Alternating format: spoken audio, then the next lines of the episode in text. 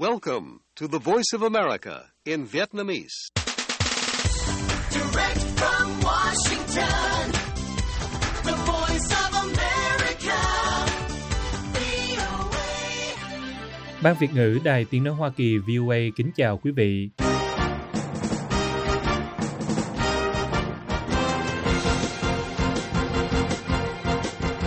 Chúng tôi xin mở đầu chương trình thời sự quốc tế sáng thứ Bảy ngày 21 tháng 1 năm 2023, tức ngày 30 Tết ở Việt Nam, với phần lực thuật các tin đáng chú ý. Trung Quốc bước vào đợt cao điểm đi lại dịp Tết trong nỗi lo về Covid.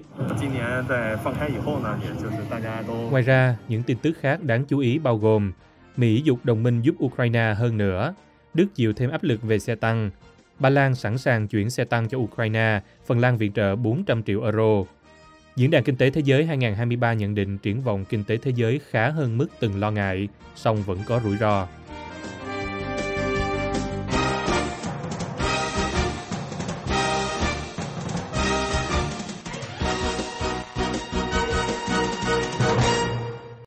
Bây giờ, mời quý vị theo dõi bản tin chi tiết của đài VOA.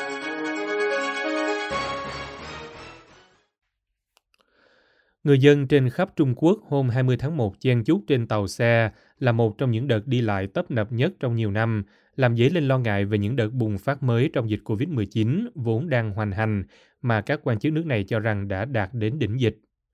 Trong phát biểu được truyền thông nhà nước tường thuật vào tối ngày 19 tháng 1, Phó Thủ tướng Tôn Xuân Lan cho biết số ca nhiễm đang ở mức tương đối thấp, trong khi các quan chức y tế cho biết số lượng bệnh nhân COVID phải nhập viện và nguy kịch đang trên đà giảm.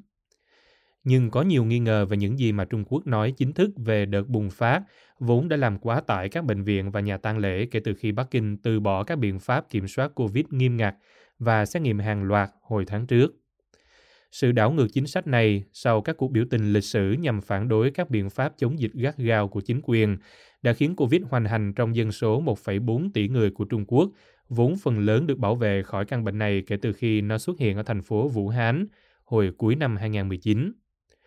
Một số chuyên gia y tế dự báo hơn một triệu người sẽ chết vì dịch ở Trung Quốc trong năm nay. Với công ty dữ liệu y tế Airfinity tại Anh dự báo số ca tử vong do COVID có thể lên tới 36.000 ca mỗi ngày vào tuần sau. Gần đây, nhìn tổng thể dịch ở trong nước đang ở mức tương đối thấp, bà Tôn được Tân Hoa Xã dẫn lời phát biểu. Số bệnh nhân nguy kịch tại các bệnh viện đang giảm dần, mặc dù nhiệm vụ giải cứu vẫn còn nặng nề. Bà Tôn đưa ra phát biểu này trước thềm một trong những đợt đi lại nhộn nhịp nhất ở Trung Quốc kể từ khi đại dịch bùng phát, khi hàng triệu dân thành phố về quê ăn Tết nguyên đáng. Dự kiến sẽ có hơn 2 tỷ lượt đi lại trên khắp Trung Quốc trong thời gian từ ngày 7 tháng 1 đến ngày 15 tháng 2, chính phủ nước này ước tính. Những hành khách phấn khởi, khệ nệ hành lý và các gói quà đã lên tàu hôm 20 tháng 1 để về nhà đoàn tụ với người thân mà họ mong chờ từ lâu. Một hành khách họ Lý 30 tuổi nói với hãng tin Reuters tại ga xe lửa phía Tây Bắc Kinh.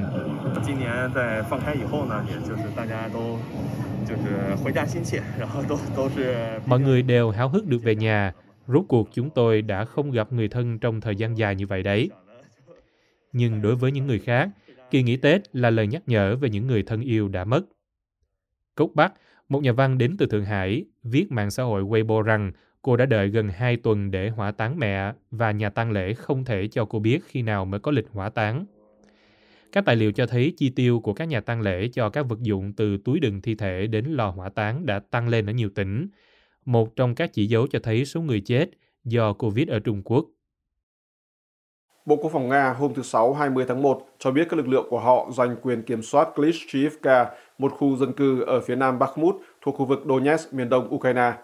Tuần trước, các lực lượng Nga đã chiếm được Soledar ở phía đông bắc Bakhmut, một bước tiến mà các nhà phân tích quốc phòng cho rằng có thể giúp họ gây áp lực lên thị trấn Bakhmut có quy mô lớn hơn. Bộ Quốc phòng Nga nói rằng Klishchiivka, nơi có dân số khoảng 400 người trước chiến tranh, đã bị quân Nga chiếm với sự yểm trợ đường không. Ngôi làng này cách Bakhmut khoảng 9 km về phía nam, nơi các lực lượng lính đánh thuê Wagner của Nga đã giáp chiến quyết liệt với lực lượng Ukraine trong nhiều tháng dưới dạng chiến tranh tiêu hao. Cả Wagner và lực lượng dân quân núp bóng Nga trú đóng ở tỉnh Donetsk của Ukraine đều tuyên bố đã chiếm được Klishchiivka. Cùng lúc này, cơ quan tình báo đối ngoại của Đức nhận thấy đáng báo động về những tổn thất mà quân đội Ukraine đang phải gánh chịu trong cuộc chiến chống lại lực lượng Nga ở thành phố Bakhmut, tạp chí Der Spiegel đưa tin hôm 20 tháng 1. Dẫn thông tin họ nhận được, Spiegel cho biết là quân đội Ukraine đang mất một số lượng binh sĩ ở mức 3 con số mỗi ngày, tức hàng trăm người. Cơ quan tình báo BND nói như vậy với một nhóm các nhà lập pháp thuộc Quốc hội Đức. Các vị này tập trung vào vấn đề an ninh tại một cuộc họp bí mật trong tuần này, vẫn Spiegel cho hay.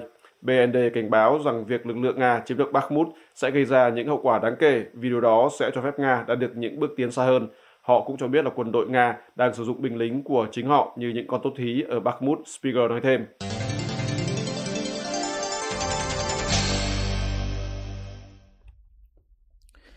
Bộ trưởng Quốc phòng Mỹ Lloyd Austin hôm 20 tháng 1 kêu gọi các đồng minh làm nhiều hơn để hỗ trợ Ukraine khi khai mạc cuộc họp các bộ trưởng quốc phòng tại một căn cứ không quân ở Đức, cùng lúc Berlin chịu nhiều áp lực về việc cung cấp xe tăng cho Kyiv. Lãnh đạo NATO và các bộ trưởng quốc phòng từ khoảng 50 nước đang họp tại căn cứ không quân Ramstein, sự kiện mới nhất trong một loạt các hội nghị về cam kết vũ khí cho Ukraine kể từ khi Nga xâm lược nước này gần 11 tháng trước. Russia is regrouping, Quân Nga to đang tái tập hợp, tuyển quân và cố gắng tái trang bị. Ông Austin phát biểu khai mạc cuộc họp. Đây không phải là lúc để chậm lại, đây là lúc để làm nhiều hơn. Người dân Ukraine đang nhìn chúng ta, ông Austin nói nhưng không đề cập cụ thể về xe tăng. Mỹ đã công bố viện trợ quân sự thêm 2,5 tỷ đô la cho Ukraine hôm 19 tháng 1. Gói viện trợ này sẽ có thêm xe thiết giáp và đạn dược. Nhưng trọng tâm chính của hội nghị là liệu Đức có chuyển xe tăng chiến đấu Leopard đến Ukraine hay ít nhất là chấp nhận cho một nước thứ ba chuyển giao chúng hay không. Đức đã trở thành một trong những nước ủng hộ quân sự cho Ukraine hàng đầu để đáp trả cuộc xâm lược của Nga khi nước này bước qua điều cấm kỵ của họ do lịch sử chiến tranh tan thương trong thế kỷ 20. Nhưng họ vẫn chưa đồng ý chuyển giao xe tăng hoặc cho phép các nước khác chuyển đến xe tăng do Đức sản xuất.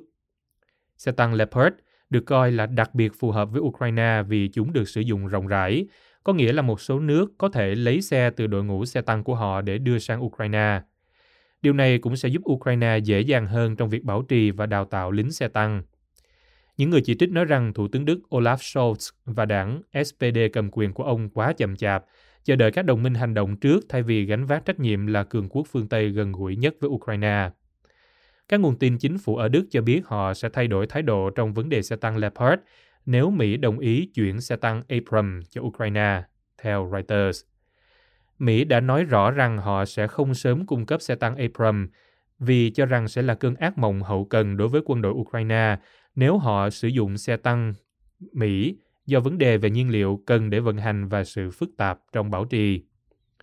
Trong một trong những cuộc phỏng vấn đầu tiên với tư cách là tân Bộ trưởng Quốc phòng Đức hôm 19 tháng 1, ông Boris Pistorius đã không nói thẳng thừng ra rằng Mỹ phải giao xe tăng Abrams là điều kiện để Đức cung cấp xe tăng Leopard.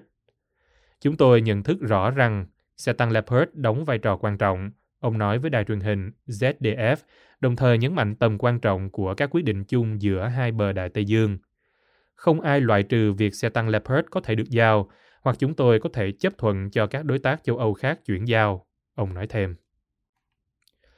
Ba Lan có thể chuyển xe tăng Leopard 2 đến Ukraine ngay cả khi Đức không chấp thuận, một thứ trưởng ngoại giao nước này cho biết hôm 20 tháng 1, trước thềm một cuộc họp quan trọng về trang bị vũ khí cho Ukraine. Warsaw và các đồng minh NATO khác đã thúc giục Đức cho phép họ chuyển xe tăng do Đức sản xuất đến Ukraine, trong bối cảnh Kyiv ngày càng khẩn thiết xin cấp vũ khí hạng nặng mà họ cho là cần thiết để lật ngược tình thế trước cuộc xâm lăng của Nga.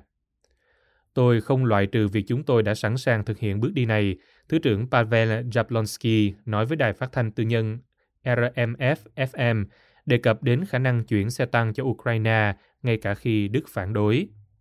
Hiện tại chúng tôi đang cố thuyết phục Đức không chỉ chấp thuận cho Ba Lan hay các nước khác chuyển giao loại xe tăng này, mà còn chính họ cũng chuyển giao. Ông Jablonski phát biểu trong bối cảnh một số nước đồng minh ngày càng bực bội về lập trường của Đức. Tôi nghĩ nếu có sự phản kháng mạnh mẽ, chúng tôi sẽ sẵn sàng thực hiện ngay cả hành động không chuẩn mực như vậy, nhưng đừng tiên liệu quá xa về sự việc, ông nói. Phát biểu của ông càng làm vững chắc các tín hiệu do Thủ tướng Ba Lan Mateusz Morawiecki phát ra trước đó, khi ông nói rằng Warsaw có thể chuyển xe tăng Leopard 2 đến Ukraine trong một liên minh lớn hơn nếu Đức không chấp thuận. Bộ trưởng Quốc phòng Litva Arvidas Anusauskas hôm 19 tháng 1 nói rằng một số nước sẽ thông báo chuyển xe tăng Leopard 2 đến Ukraine tại cuộc họp các bộ trưởng quốc phòng ở Ramstein. Tuy nhiên, Đức vẫn chưa nhận được yêu cầu từ bất kỳ quốc gia nào xin phép chuyển giao xe tăng Leopard do Đức sản xuất sang Ukraine, một nguồn tin chính phủ Đức cho biết.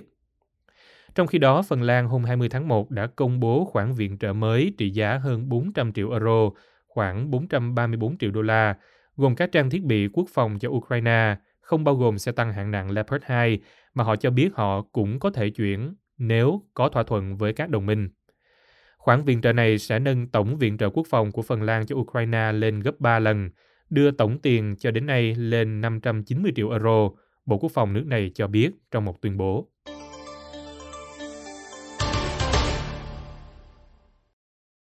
Thời gian tới trong năm nay có vẻ tốt hơn so với mối lo ngại từng có về nền kinh tế toàn cầu, nhưng vẫn còn những rủi ro, bao gồm xung đột ở Ukraine có thể leo thang và khả năng nổ ra một cuộc chiến thương mại xuyên Đại Tây Dương. Đó là kết luận của phiên thảo luận cuối cùng trong khuôn khổ Diễn đàn Kinh tế Thế giới. Giám đốc điều hành Quỹ tiền tệ quốc tế IMF Kristalina Georgieva nói với cử tọa ở Davos rằng điều đã được cải thiện là Trung Quốc có tiềm năng thúc đẩy tăng trưởng và IMF hiện dự báo mức tăng trưởng của Trung Quốc sẽ là 4,4% trong năm 2023. Mặc dù điều đó có thể khiến IMF trong những ngày tới sẽ điều chỉnh tăng mức dự báo về tăng trưởng toàn cầu của năm nay, con số dự báo hiện tại là 2,7%, song bà giám đốc IMF cảnh báo rằng không nên mong đợi là con số này sẽ tăng đáng kể. Một rủi ro gắn liền với việc Trung Quốc mở cửa trở lại có tiềm năng hâm nóng nhu cầu toàn cầu và giá năng lượng là điều đó đã tạo ra một con sóng mới gây áp lực về lạm phát chỉ vài tháng sau khi đợt lạm phát hiện nay đã đạt đỉnh. Hội nghị Davos kéo dài một tuần bị chi phối bởi những tranh luận và bất đồng đang diễn ra giữa Hoa Kỳ và châu Âu về trợ cấp cho quá trình chuyển đổi năng lượng xanh, tình trạng nợ nần ngày càng tăng ở các quốc gia đang phát triển và đầy dẫy những rủi ro địa chính trị trên khắp hành tinh. Mối quan tâm sâu sắc nhất của tôi rõ ràng là cuộc chiến ở Ukraine, Bộ trưởng Tài chính Pháp Bruno Le Maire nói tại phiên thảo luận, cảnh báo rằng có thể xảy ra leo thang, đồng thời lập luận rằng cuộc chiến đã thúc đẩy Liên hiệp châu Âu trở thành một lực lượng chính trị rõ ràng hơn trong quyết tâm duy trì sự ủng hộ đối với Ukraine. Các giám đốc điều hành trong thị trường chứng khoán tài chính của Mỹ tham gia hội nghị Davos nói rằng thái độ bi quan đã giảm bớt khi các nền kinh tế ở Hoa Kỳ và châu Âu vẫn vững mạnh và Trung Quốc nới lỏng các chính sách COVID-19. Mô tả năm 2022 là một năm thật kỳ lạ khi ta nhìn vào nó, Chủ tịch Ngân hàng Trung ương châu Âu ECB Christine Lagarde kêu gọi các chính phủ bảo đảm rằng chính sách tài khóa không khiến cho công việc của các ngân hàng trung ương trở nên khó khăn hơn bằng cách làm nóng nền kinh tế. Bà nói, điều tôi tâm niệm về chính sách tiền tệ là hãy cứ duy trì các biện pháp hiện nay. Đồng thời, bà tái khẳng định rằng ECB có kế hoạch tiếp tục thắt chặt trong thời gian đủ lâu nếu cần thiết.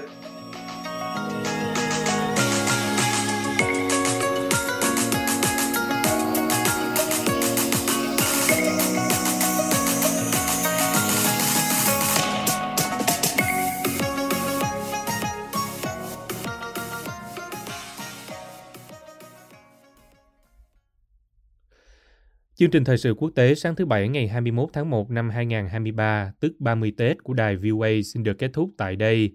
Mời quý vị theo dõi tin tức được cập nhật thường xuyên trên trang web của Ban Việt ngữ ở địa chỉ voa tiếng việt.com.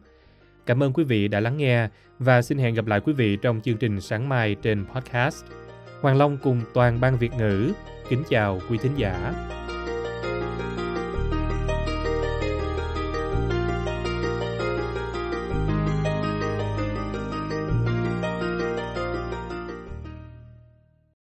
This program has come to you from the Voice of America, Washington.